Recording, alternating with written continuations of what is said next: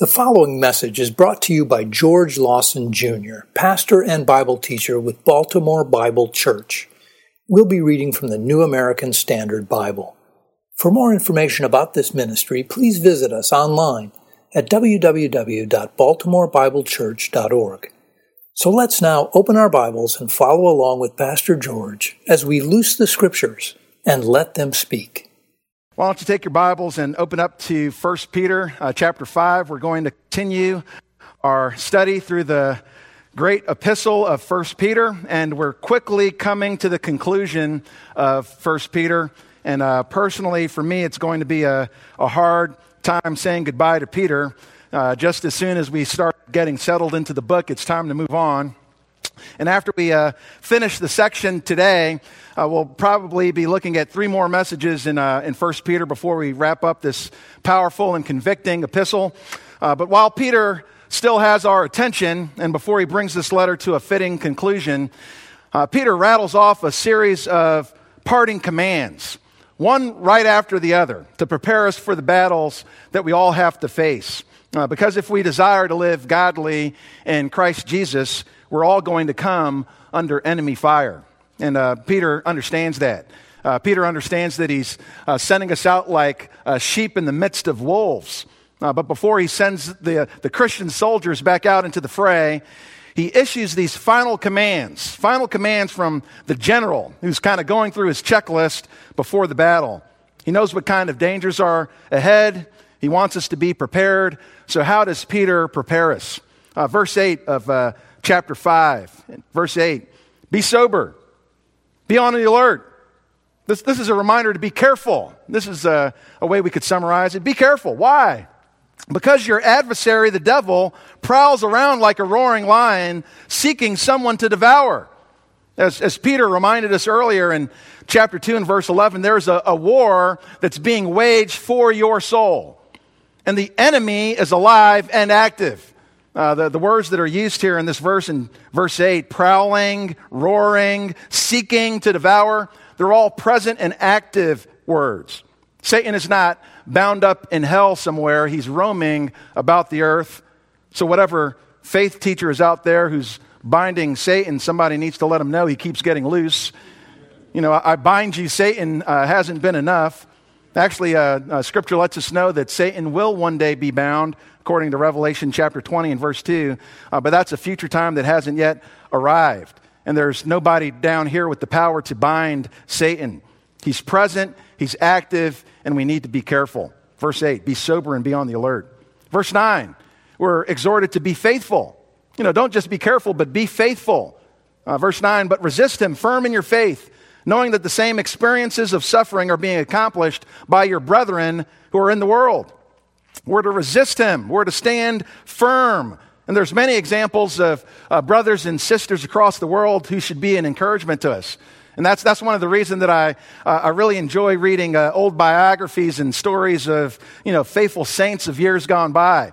It's a, it's a reminder that the Lord sustained them and He can do the same for me.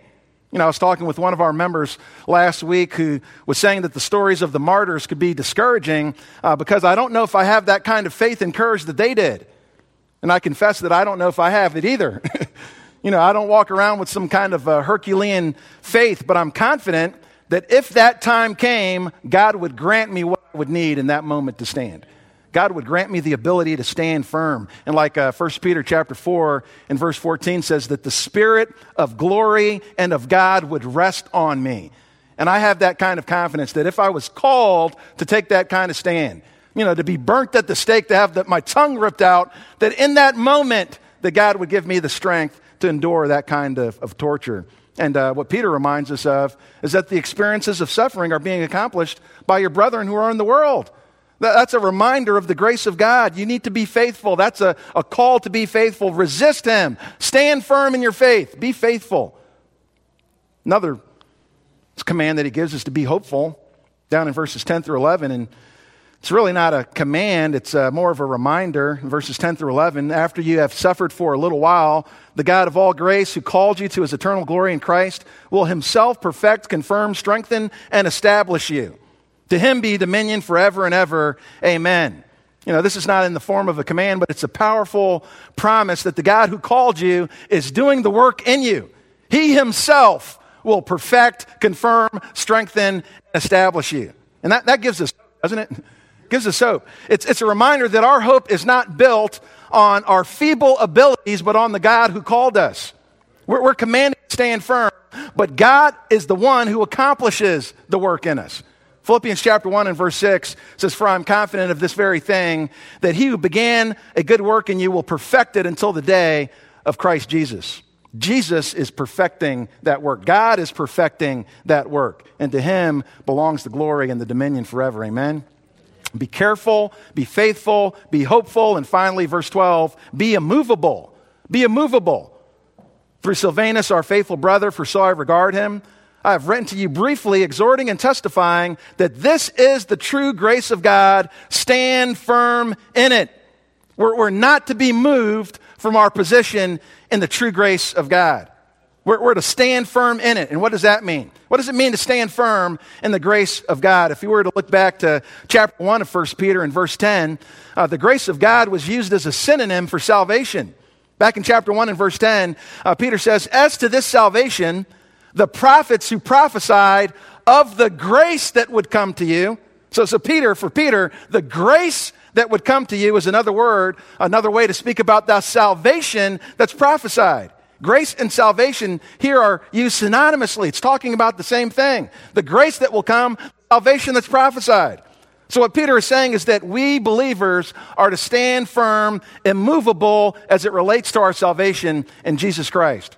We're to be uncompromising in our commitment. We're to be unflinching in our faith. We're to be unbending in our belief and unrelenting in our resolve. We don't cave in to the pressures around us. We stand firm. And that's how Peter signs this letter off these kind of staccato commands. He wants these final commands to be ringing in the ears of the believers as they're being sent out. Be careful, be faithful, be hopeful, be immovable. This is Peter's preparation for the battle ahead. And he understands that there's no way that we'll be able to avoid the fight, but we don't have to fall. You don't have to fail. If we're careful, faithful, hopeful, we can stand firm and immovable. But before all of that, there's this one characteristic that precedes all the rest.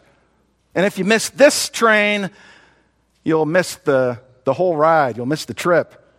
The, the rest of these commands are impossible to carry out unless you get the first command. And that's what we find in verses 5 to 7. And what is this quality that precedes all the rest? You need to be humble. you need to be humble. And that's what Peter addresses in verses 5 down to, to 7 of chapter 5, and uh, you can follow with me as I read 1 Peter chapter 5, starting at verse 5. You younger men, likewise, be subject to your elders, and all of you clothe yourselves with humility toward one another. For God is opposed to the proud, but gives grace to the humble. Therefore, humble yourselves under the mighty hand of God, that he may exalt you at the proper time, casting all of your anxiety on him because he cares for you. Why don't you bow your heads with me for a word of prayer?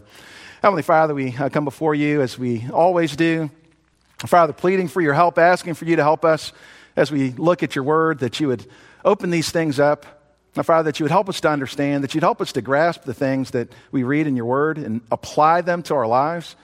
Now, Father, we, we want our lives to be changed. We want to look like Jesus Christ. We, we want to be those people who are faithful and immovable. That's what we want to be.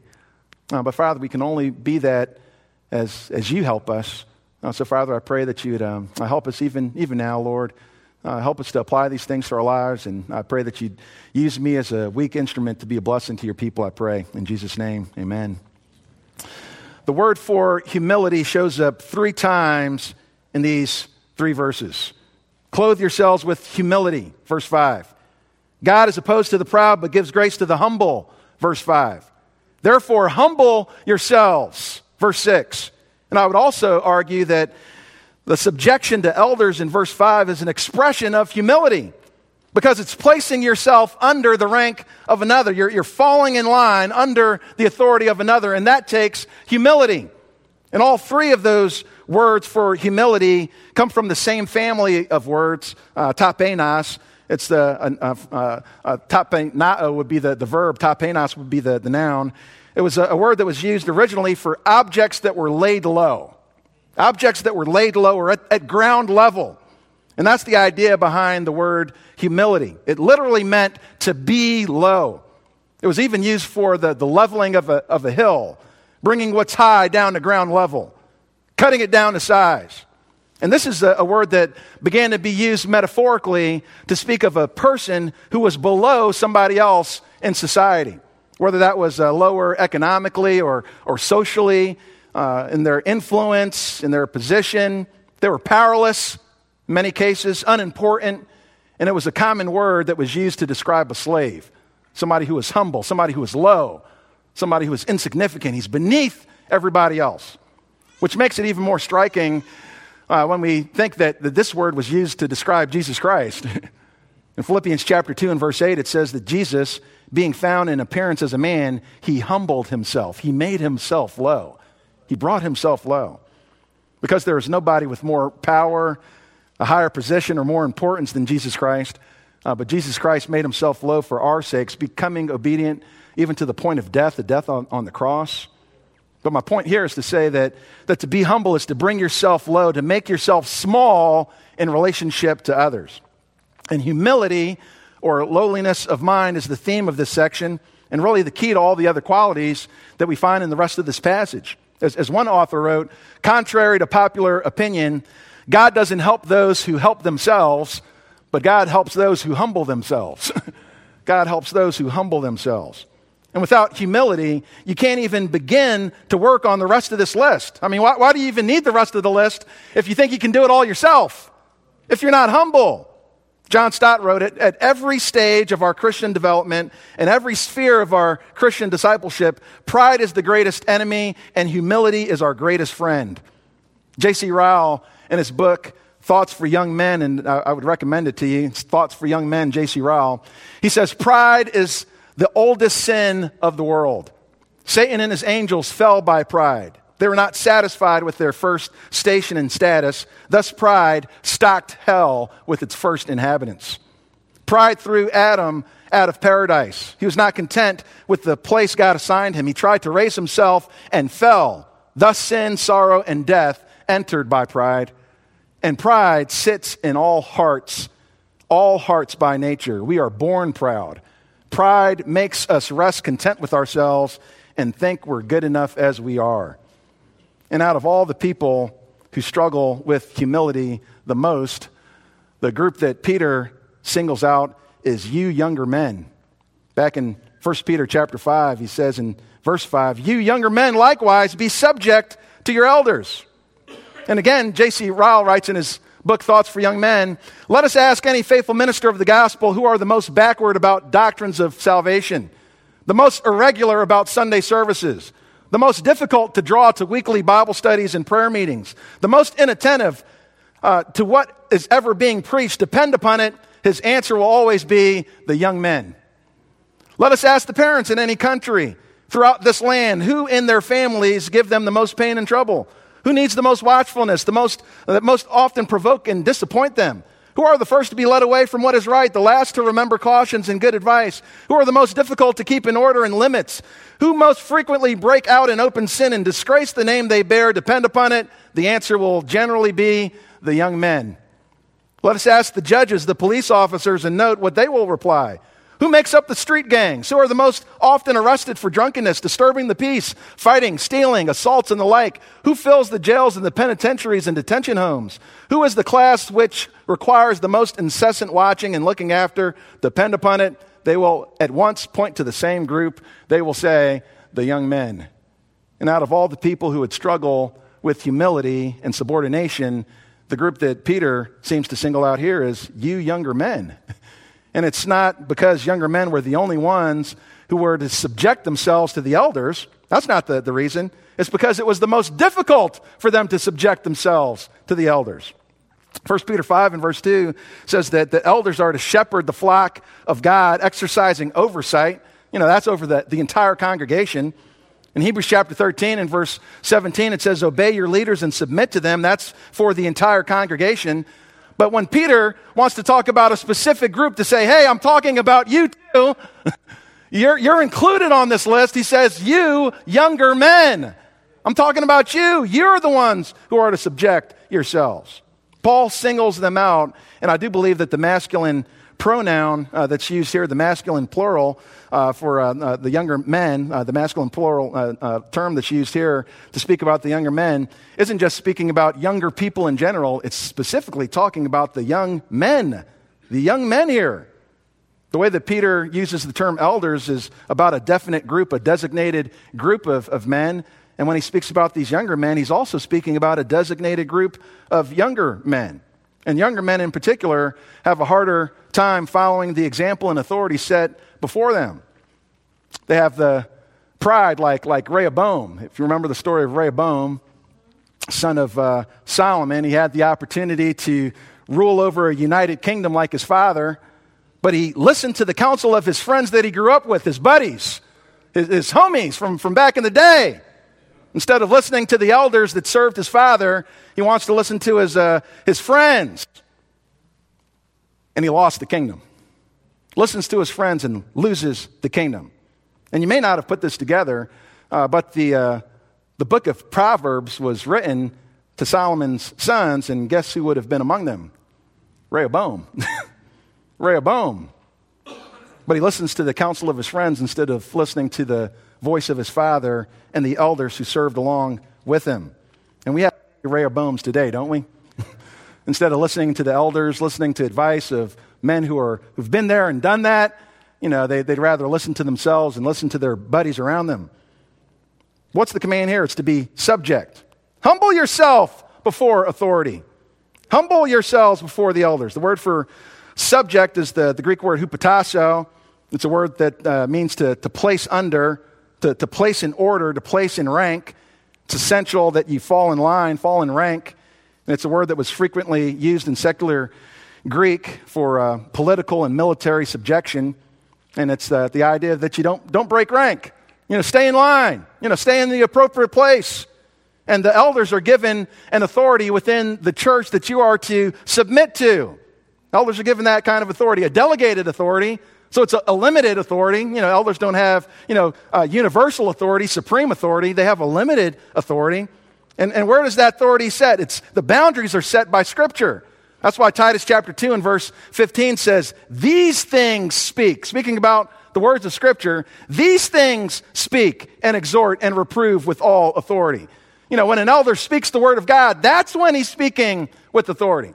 These things speak and exhort with all authority. Not your words, it's the, the words of Scripture. And when elders are speaking in the position of, of Scripture, from Scripture, you're to obey them, submit to them. 2 Timothy 4, verse 2. Uh, t- tells the uh, uh, tells uh, Timothy. Paul tells Timothy to, to preach the word. You know, it's not your word; it's it's the word of God. So the, the limit of an elder's authority is found in the word of God. It's a limited authority. we also find that the elders are to be an example of what they're preaching as well. Right? You know, Peter places uh, the elders under an exhortation. You know, chapter 5, verses 1 through 4, uh, Peter is directing his exhortation to the elders. You're under this authority. And what Peter does is he places himself underneath that same authority because I'm a fellow elder, I'm with you. You know, so what I'm telling you to do is what I'm also to do. I'm to be an example. In uh, 1 Timothy 4, verse 12, Timothy was commanded to show yourself an example of those who believe. Titus 2, verse 7, in all things show yourself to be an example in the immediate context here, the, the elders are to be an example, even being willing to, to suffer uh, for what they believe to be right. They're witnesses. Uh, Peter was a witness of the sufferings of Christ, and he's exhorting these elders to, uh, to, to make sure that, that you're of the, the same kind of, of person, that you're following this kind of example, that you're willing to suffer for what you know to be that's right. And uh, how foolish is it if you have an elder that's limited by the authority of Scripture who's submitting himself to the authority of Scripture and who's also willing to suffer to prove himself an example of Scripture, and uh, you're willing to go your own way instead. How, how foolish is that instead of subjecting yourself to that kind of example? But we have many Rehoboams, don't we? have many people who believe they have a little corner on the truth. You know, they've discovered something on their own they've uh, reasoned themselves out of uh, you know, the position of the church because they've done a Google search, and all of a sudden they're an authority. You know, how many books have you read? You know, I haven't read any books, but uh, you know, a couple, couple, uh, couple clicks on Google get me all that I need. And we've lost one too many young men like that, haven't we? One too many young men. I mean, one's too many, but we've lost one too many. Men who believe that, that no church has it right. Men who believe that, that nobody has the right Bible, that there's more books that we're still in search of. Men who believe that we don't follow the law enough. You know, whether that's the law of men or the law of government, we're not following the law enough. Or men who believe we're not relaxed enough. I mean, uh, both ways. And where does that come from? The young men, the young men within the church. We've seen it here. They're led astray, they lead others astray. But what does Peter say? Subject yourself to the elders. That's what Peter says. That's, that's the guard, that's the protection against this. In every case, it comes back to a lack of humility. There's no way that you'll be able to stand if you have a proud heart. And we've had too many of young men come through our church who've done the same thing. Romans 12:3 says, "For through the grace given to me I say to everyone among you, not to think more highly of himself than he ought." 1 Corinthians 8 2. "If anyone supposes that he knows anything, he has not yet as he ought to know." 1 Corinthians 10 and verse 12, "Therefore let him who thinks he stands take heed that he does not fall." It's been said that the, the difference between uh, David's sons, Solomon and Absalom, was that Solomon saw himself as a little child. Solomon saw himself as somebody who needed help. In 1 Corinthians, uh, 1 Kings uh, uh, chapter 3, it says that I, I, don't know how to go out or to come in. I, I need help. I need wisdom. And he asked God for wisdom. And God gave him the kingdom. Asked God for wisdom, and God gave him all the riches in addition to that. While Absalom thought himself as equal to anything and ready for the throne prematurely. 2 Samuel 15 and verse 4, moreover, Absalom would say, Oh, that one would appoint me judge in the land. I'm, I'm ready to be king. You know, I just can't wait to be king. Then every man who has any suit or cause could come to me and I would give him justice. Just put, put me on the throne. I'm ready for it now. While Solomon's like, I, I, am just like a child. I don't, I don't know where to go. I, I don't know my way in and out. Like, Lord, I need help.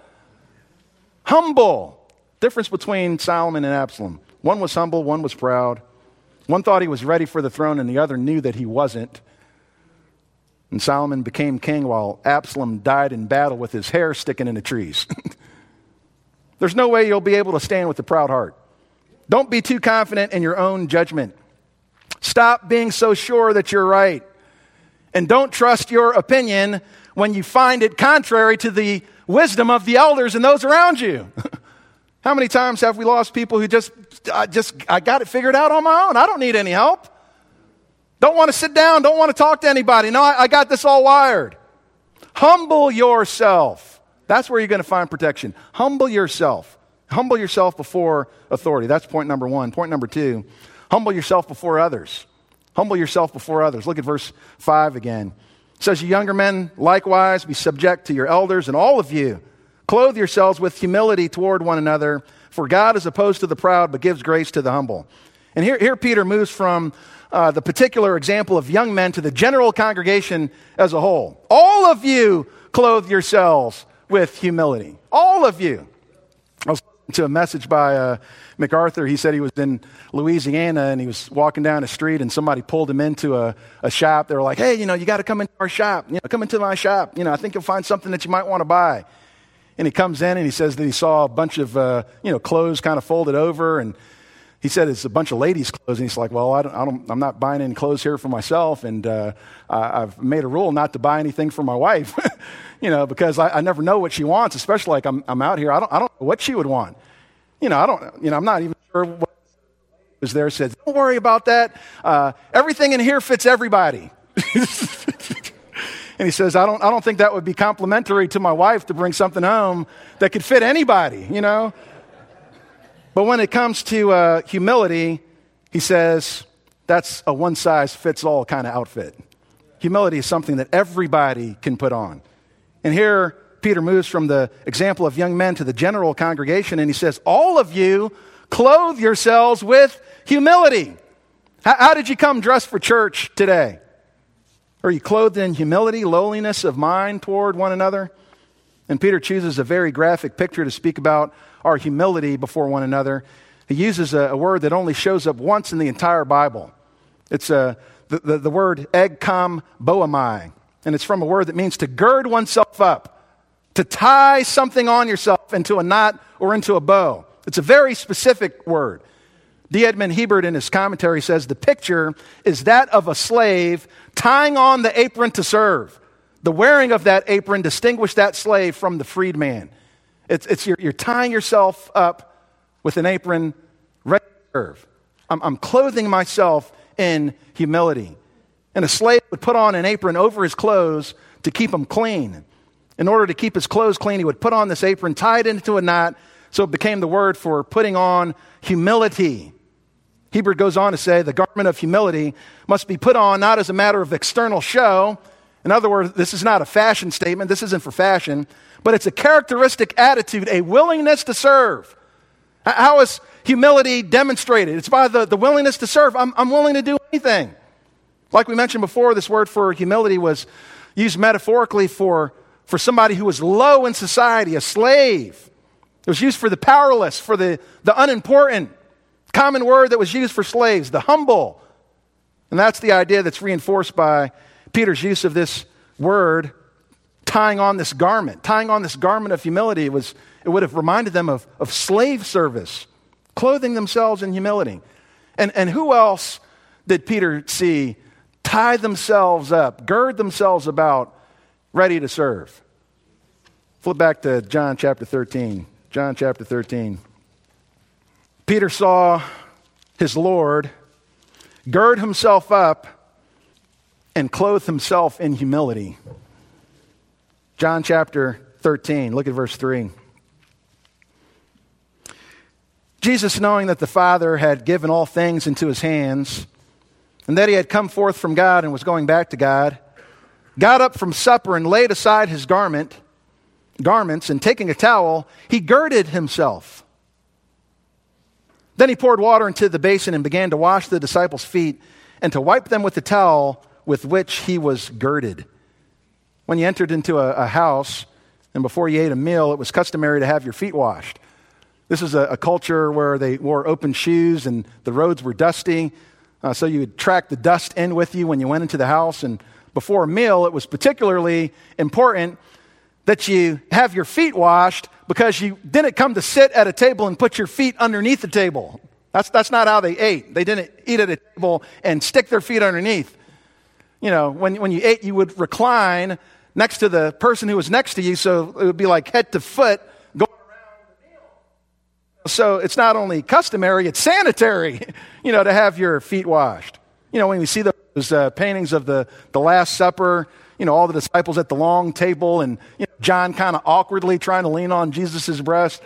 Like, that's, that's not how it would have looked everybody would have been laying around the meal, and it would have been very easy for John just to kind of kick back and, and lay down on Jesus, like, hey, Jesus, and, and talk to him. That, that's how it would have been. That's the scene that you're to imagine. So the disciples would have been laying across the floor, reclining as they ate. Uh, John 13, 12 talks about how uh, they reclined. And in this culture, they, like I said, kind of head to foot, and uh, Passover was the most important meal of the year. So here they are sitting at the most important meal of the year, all around the table or all around the, the meal, and uh, nobody's feet are washed. The, the, the most important meal, and everybody's sitting next to unsanitary feet. So Jesus gets up in the middle of this dinner and he girds himself. The, it was customary for a slave to be assigned this duty. The lowest person in the house was assigned this duty. And all the disciples aren't going to put themselves in the position of the lowest of the group because they're all arguing about who's going to be the greatest. Just know that was the top discussion on this very night. They're all arguing about who's greatest among us. So nobody's about to say, Well, I'm the greatest, but I'll also wash your feet too. Like nobody's about to do that. And after watching these disciples recline around the meal, Jesus gets up and assumes the position of the lowest person in the house. Literally clothing himself with humility, putting on the slave of an, uh, the, the, the apron of a slave. And he becomes the example for all of us, doesn't he? John 13, verse 15, he says, For I gave you an example that you should do as I did to you. And that doesn't mean that I need to see your feet before we have a meal next time, okay? And that's not what that means. You know, to do as I did to you. That's, he's not talking about literally washing feet. That's not what he's talking about. Actually, was a part of a church where uh, they wash feet, you know. So it's like you have people that already took a bath, socks on, shoes on, that came to church and took off their socks and shoes so they could have you wash your feet that already washed. It's like, what am I doing here?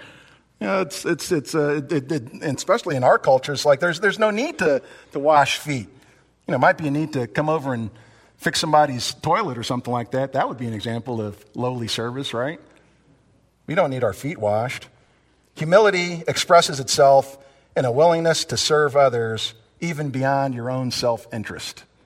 I'm, I'm willing to lower myself. Is that what you do when you come into a room full of people? Do, do you come into a room full of people and automatically assume the last position, the lowest position in the room? Like, like that's what we're talking about. Do you think about how you can serve others, or do you think about how others can serve you? Is there a job that you think is beneath you? You know, I'll send somebody else to do that. I'm not saying that you need to do every job, but do you think of that job that you send somebody else to do as beneath you? Or do you say, like, like no, I, I could take that? Uh, uh, the Shepherds Conference we go out to in California every year, uh, one of the things that they uh, started including as uh, part of their, their practice is to have a, a shoe shining station. And uh, one of the judges from the Supreme Court in California takes off a week every year so he can come and shine shoes of those who attend the conference. It's not beneath him. you know, he's, he's willing to pick up the lowest position, even though he comes from a, a high status. You need to clothe yourself with humility. That's, that's what Scripture teaches us to do. Do nothing, Philippians 2, verse 3 says, do nothing from selfishness or empty conceit, but with humility of mind, regard one another as more important than yourselves. That's, that's the kind of attitude that, that we're to have, and it's the kind of attitude that Jesus had, right? Jesus, being found in appearance as a man, humbled himself by becoming obedient to the point of death, even the death on the cross. And do you know who took a death on the cross? Do you know what kind of people were killed on a cross? One of the people, one of the types of people who were killed on the cross were slaves. It was the death of a slave.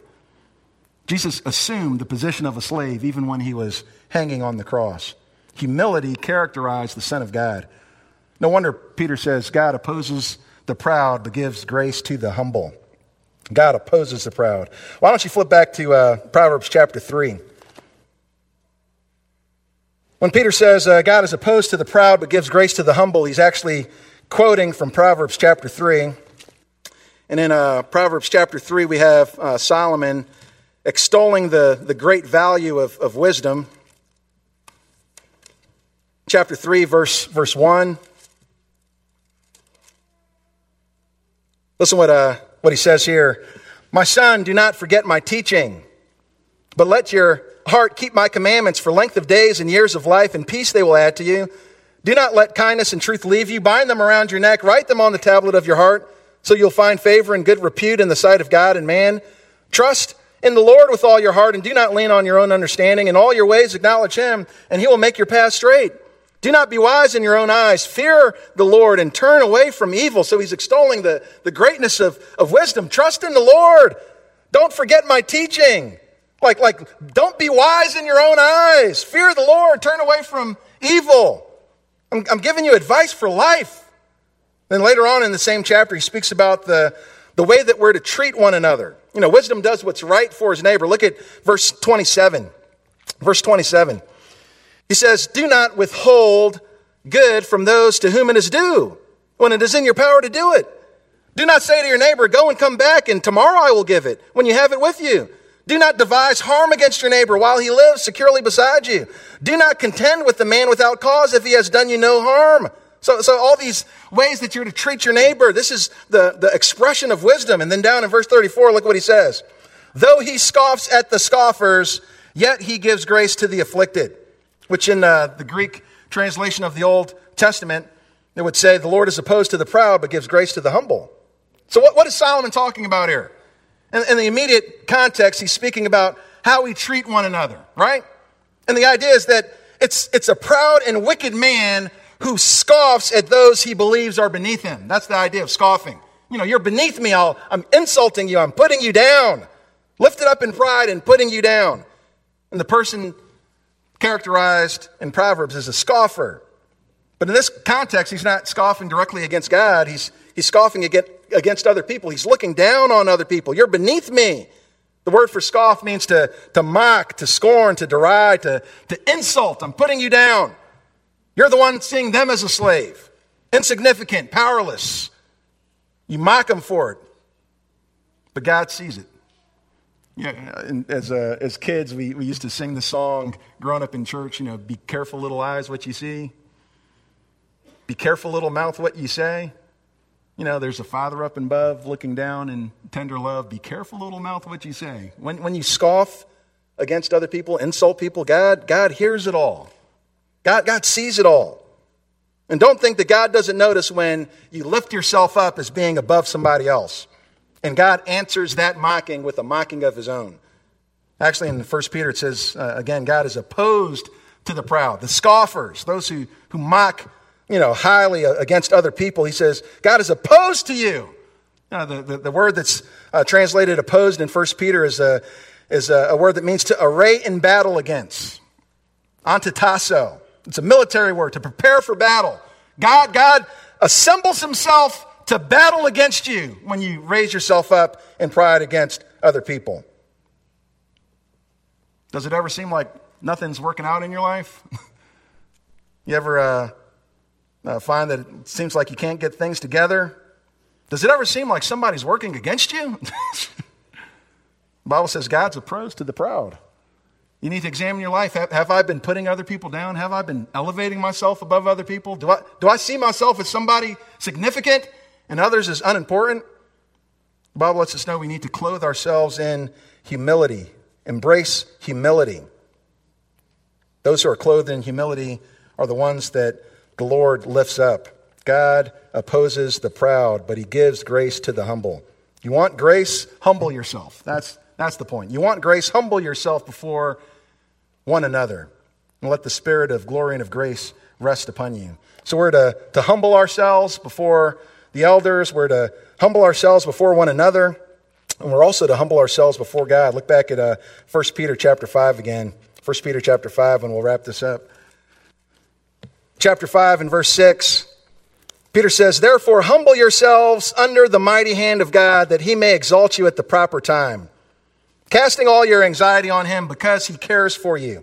That word, uh, therefore, therefore, humble yourselves, uh, it shows that there's a connection uh, between verses 6 and 7 and what's preceded. The, the word therefore shows that there's a, a connection between the humility that he's discussed above and what he's talking about now this, this humility that we're to have now. It's, it's connected, it's all connected. And when Peter says that God gives grace to the humble, he's speaking about those who, uh, who are afflicted, those who are afflicted by the, by the proud, those who are finding themselves in this low position. They've been brought low, they, they're humbled uh, by their condition. And it says, therefore, humble yourselves under the mighty hand of God.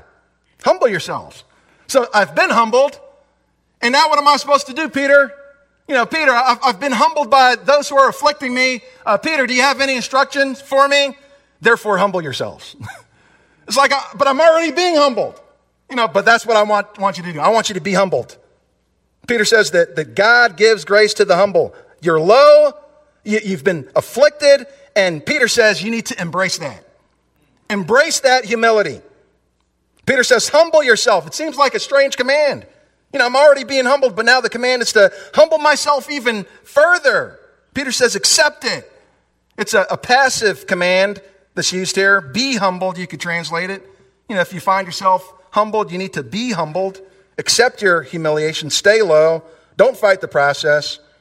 And what Peter does is he reminds us that our affliction happens here under the hand of God. If you find yourself in a position, don't think that God is somehow absent from that. God, God is at work. That phrase, the, the mighty hand of God, uh, it was actually a, a word, a, a, phrase that was used um, with frequency in the Old Testament to speak about the deliverance of the children of Israel from Egypt. The mighty hand of God. Often it was connected with that. Deuteronomy chapter 5, verse 15, you shall remember that you were a slave in the land of Egypt, and the Lord your God brought you out of there by a mighty hand. Deuteronomy 6, verse 21, then you shall say to your son, We were slaves to Pharaoh in Egypt, and the Lord brought us from, the, from Egypt with a mighty hand. Deuteronomy 7, verse 8, but because the Lord loved you and kept the oath which he swore to your fathers, the Lord brought you out by a mighty hand. Over and over and over again, this idea of, of God's mighty hand is connected to his deliverance of his people. And Peter is saying, God has delivered his people before. Don't you think that he can deliver you? you need to humble yourself under this process. Yes, I know that you're being afflicted. I know that it's, it's humiliating to be afflicted. But I'm, I'm telling you that you need to embrace that, accept that. And God has a purpose in your affliction. It's part of the purpose of God to bring us humility. In James chapter 1 and verse 2, it says, Consider it all joy, my brethren, when you encounter various trials. Why? Because God has a work that He's doing, right? Knowing that the testing of your faith produces endurance. And let endurance have its perfect result. Let it work I'm, I'm humbled and I'm being humbled, and I'm going to allow that to work in my life. I'm going to trust God in that process, that God is doing something. I don't know what it is, but I'm going to trust that God is doing something in my life. I'm trusting that God is working something good in my life. And as we go through that process, as we embrace that, it's in due time that God brings us out. It's in due time that God exalts us. And for some of us, that may come in this lifetime, right? Uh, remember Joseph, the story of Joseph. You know, he went from the, the pit to the prison to the palace. In Genesis 37, his brothers threw him into the pit, you know, because of his, his dreams and uh, the favoritism that he was shown. After that, he was sold into slavery and uh, actually accused of coming after his master's wife and thrown into prison, right? And after that, God exalted him to the second place of command in Egypt, from the, from the pit to the prison to the palace. He was humbled, but he was also exalted at the proper time, the right time. When, when God said it's time to, to raise you up, that's the time. Genesis 50 and verse 20, uh, Joseph says, As for you, you meant evil against me, but God meant it for good, in order to bring about this present result like, this is what God was doing the whole time. This is what God was after to preserve many people alive. So, so God had a purpose in this. And we love stories like Joseph. It's like, man, I want a story like that. You know, because you, you want to see you come out at the other end. But uh, oftentimes we, we don't have that Joseph story ending. It's like we seem like we're, we're in the pit and we go to the prison and then back to the pit again. It's like, Lord, like, where's, is there a palace around here somewhere? Like, you got, got one of those for me? We don't, we don't always see the, the end of this story in this life.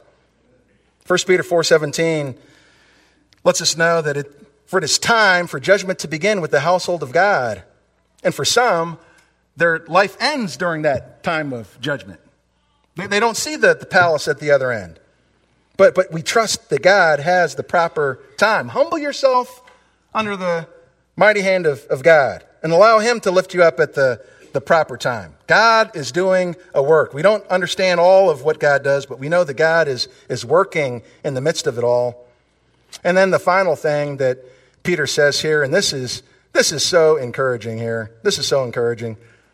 Verse 7 casting all your anxiety on him because he cares for you. Casting all your anxiety upon him because he cares for you. That word for uh, anxiety, it, it's a, a, broad word, covers a, a range of concerns. One commentator says this word uh, unites all the reader's individual concerns and cares, uh, unites the memories of the past, the pressures of the present, the fears of the future, all into one burdensome whole. You know, all the cares, the concerns, the anxieties. And, and, and Peter is being broad purposefully here. He says, uh, all of your anxieties, all of them, all your anxieties. So whether you've you know, come in here today with the anxieties of the past or the present or the future, Peter says, all of them. You, you can bring them all and you can cast all of those anxieties upon Him. Cast them on Him. That word for uh, casting uh, was literally used uh, for placing a load on a beast of burden. It was used in uh, Luke chapter 19 and verse 35 where it says they, they brought it to Jesus. It was a, a foal, the colt of a, a foal of a donkey. Brought it to Jesus. They threw their coats on the colt. They cast it on the colt, and then they put Jesus on it. And, and, that, and that beast burdened, you know, it was burdened with Jesus and everything else that they placed on top of him. He was the beast of burden, and he carried it. And what God is saying is that those burdens that you're carrying, you need to cast them on me. Th- throw them on me. I can take it.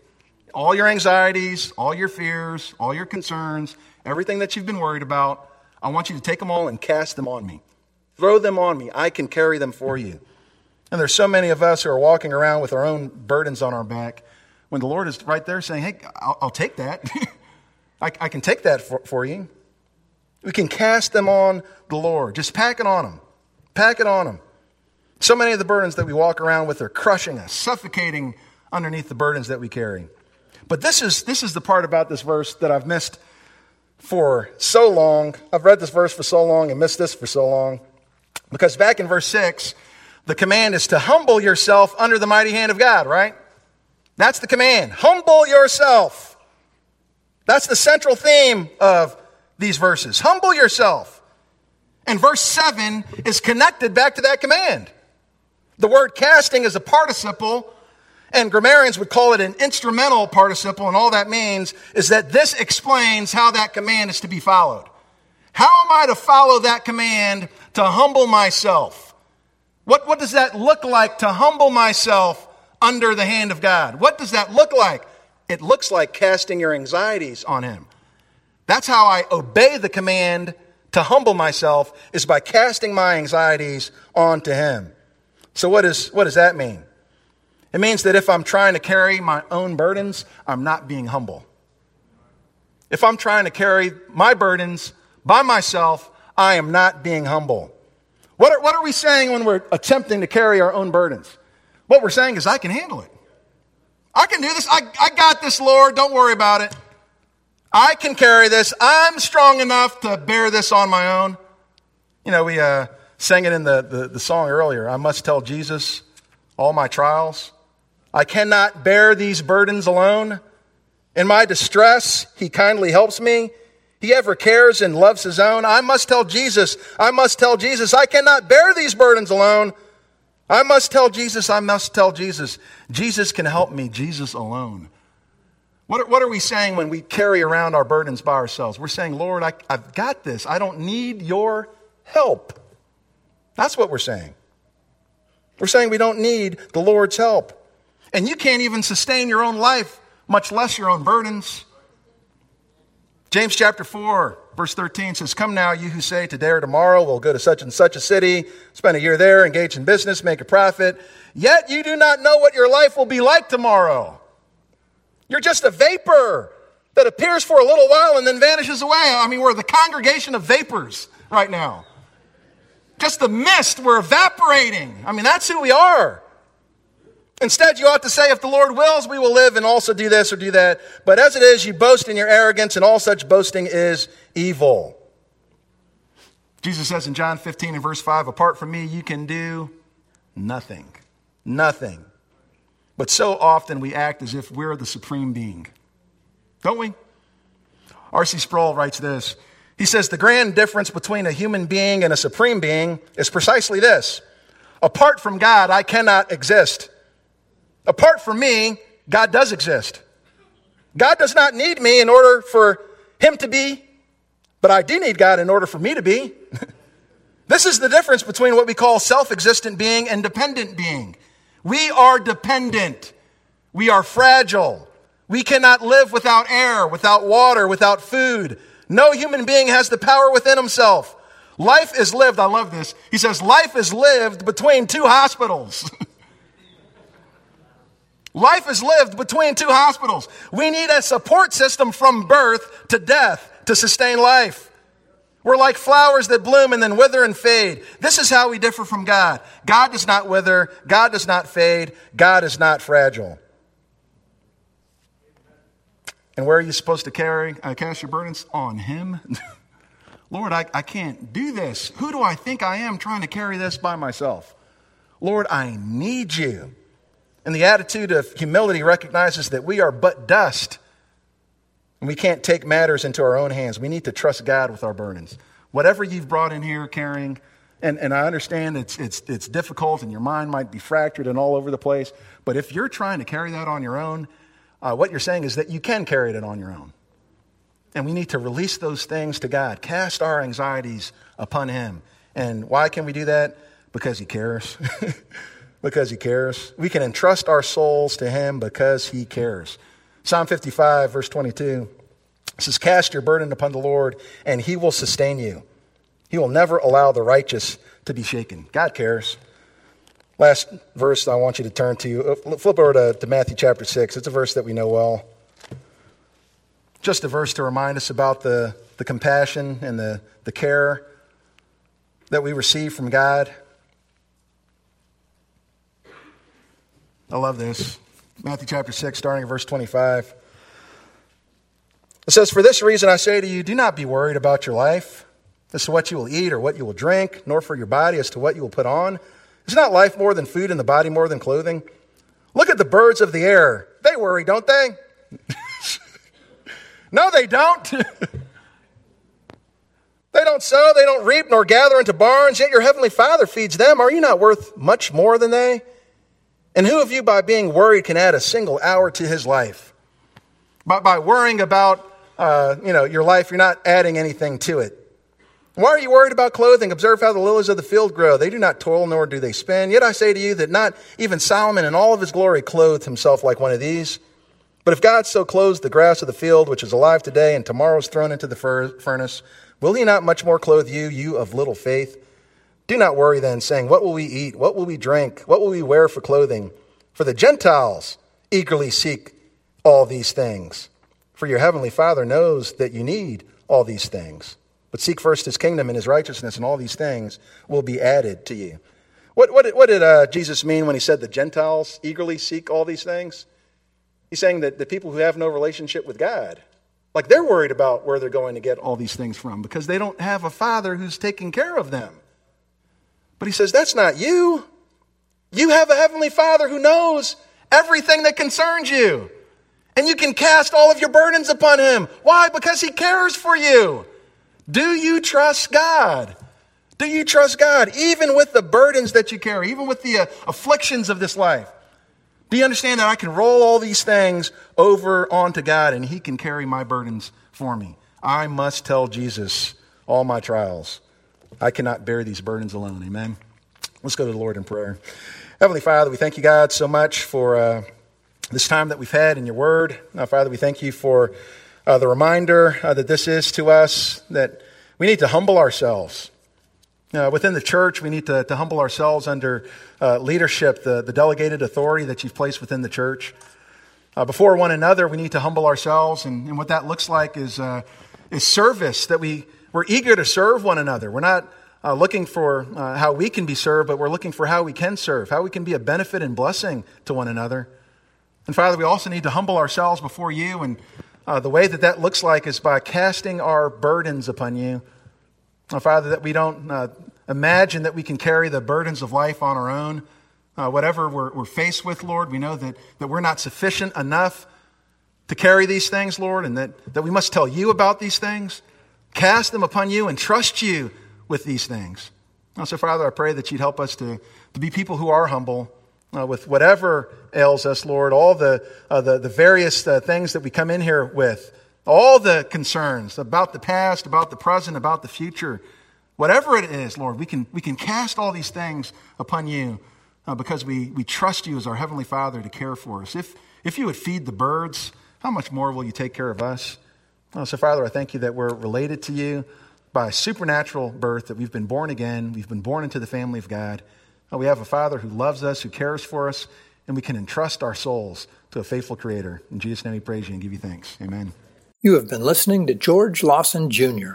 of Baltimore Bible Church. To hear other messages or to find out about upcoming events or where we meet for weekly church services, please visit us online at www.baltimorebiblechurch.org. Baltimore Bible Church reserve all copyright protection under applicable law. Our copyright policy is available on our website and includes instructions for and limitations on duplicating CDs and all digital files.